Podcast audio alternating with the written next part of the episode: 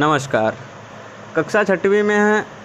हमने नए स्कूल में जाना शुरू किया। हम मतलब मैं और मेरे दो मुझसे भी ज़्यादा डम दोस्त। नया स्कूल मतलब नए चैलेंजेस और इस बार का चैलेंजेस।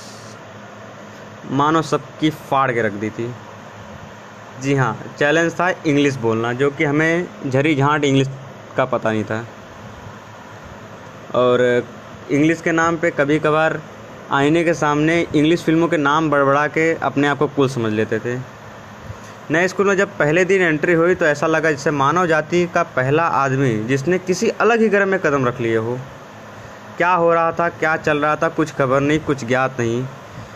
फिर कैसे कैसे करके कुछ पल बिताए और आई रिसस की बारी। और रिसस की बारी में ऐसा लगा जैसे अपने दोस्तों से मिलने का मौका। और उनसे मिलने के बाद सवालों का सिलसिला शुरू किया। अंग्रेज़ी में कुछ शब्द जो समझाने थे, जो बताने थे। अंग्रेज़ी स्कूल में अगर कोई जानकार बंदा मिल जाए तो मानो ऑक्सफोर्ड की डिक्शनरी हाथ लग गई हो। और जब मिले तो वर्ड्स की मीनिंग पूछना चालू किए। भाई, वो लड़का बेंच से मुझे धक्के मार गिरा रहा था तो उसने मिस से कंप्लेन की उन्हीं की भाषा में। यहाँ तक तो, तो सब कुछ ठीक था। फिर आता है लास्ट पीरियड जिसमें एंट्री ऐसे विधाता की होती है जिन्होंने अंग्रेज़ी के चाल चलन को सुधारने का जिम्मा उठाया था यानी कि इंग्लिश के टीचर की। और वहीं से दिन के आखिरी कुछ पल जो हमने अभी तक कानों के वाइब्रेशन याद दिलाते हैं वो पल आ गए। टीचर ने कोई शब्द बोले जिसका हमने कोई झरी झांट तक नहीं पता था और हमें उसकी स्पेलिंग बतानी थी जो कि प्रश्न में कामयाब होता उसे यानी कि जो इस प्रश्न का उत्तर देता, उससे बाकियों को पढ़ने का मौका मिलता जो प्रश्न में नाकामयाब हुए थे। और जैसा कि हमारी किस्मत इस प्रश्न का उत्तर एक महिला ने दिया, यानी कि एक स्त्री, यानी कि एक लड़की ने दिया।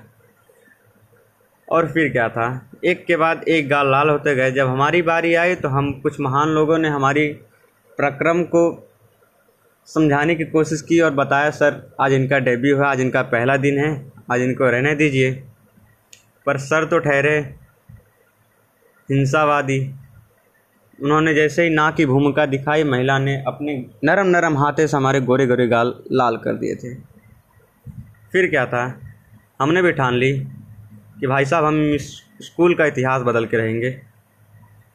और अगले तीन दिन तक हमने स्कूल में मुँह तक नहीं दिखाया।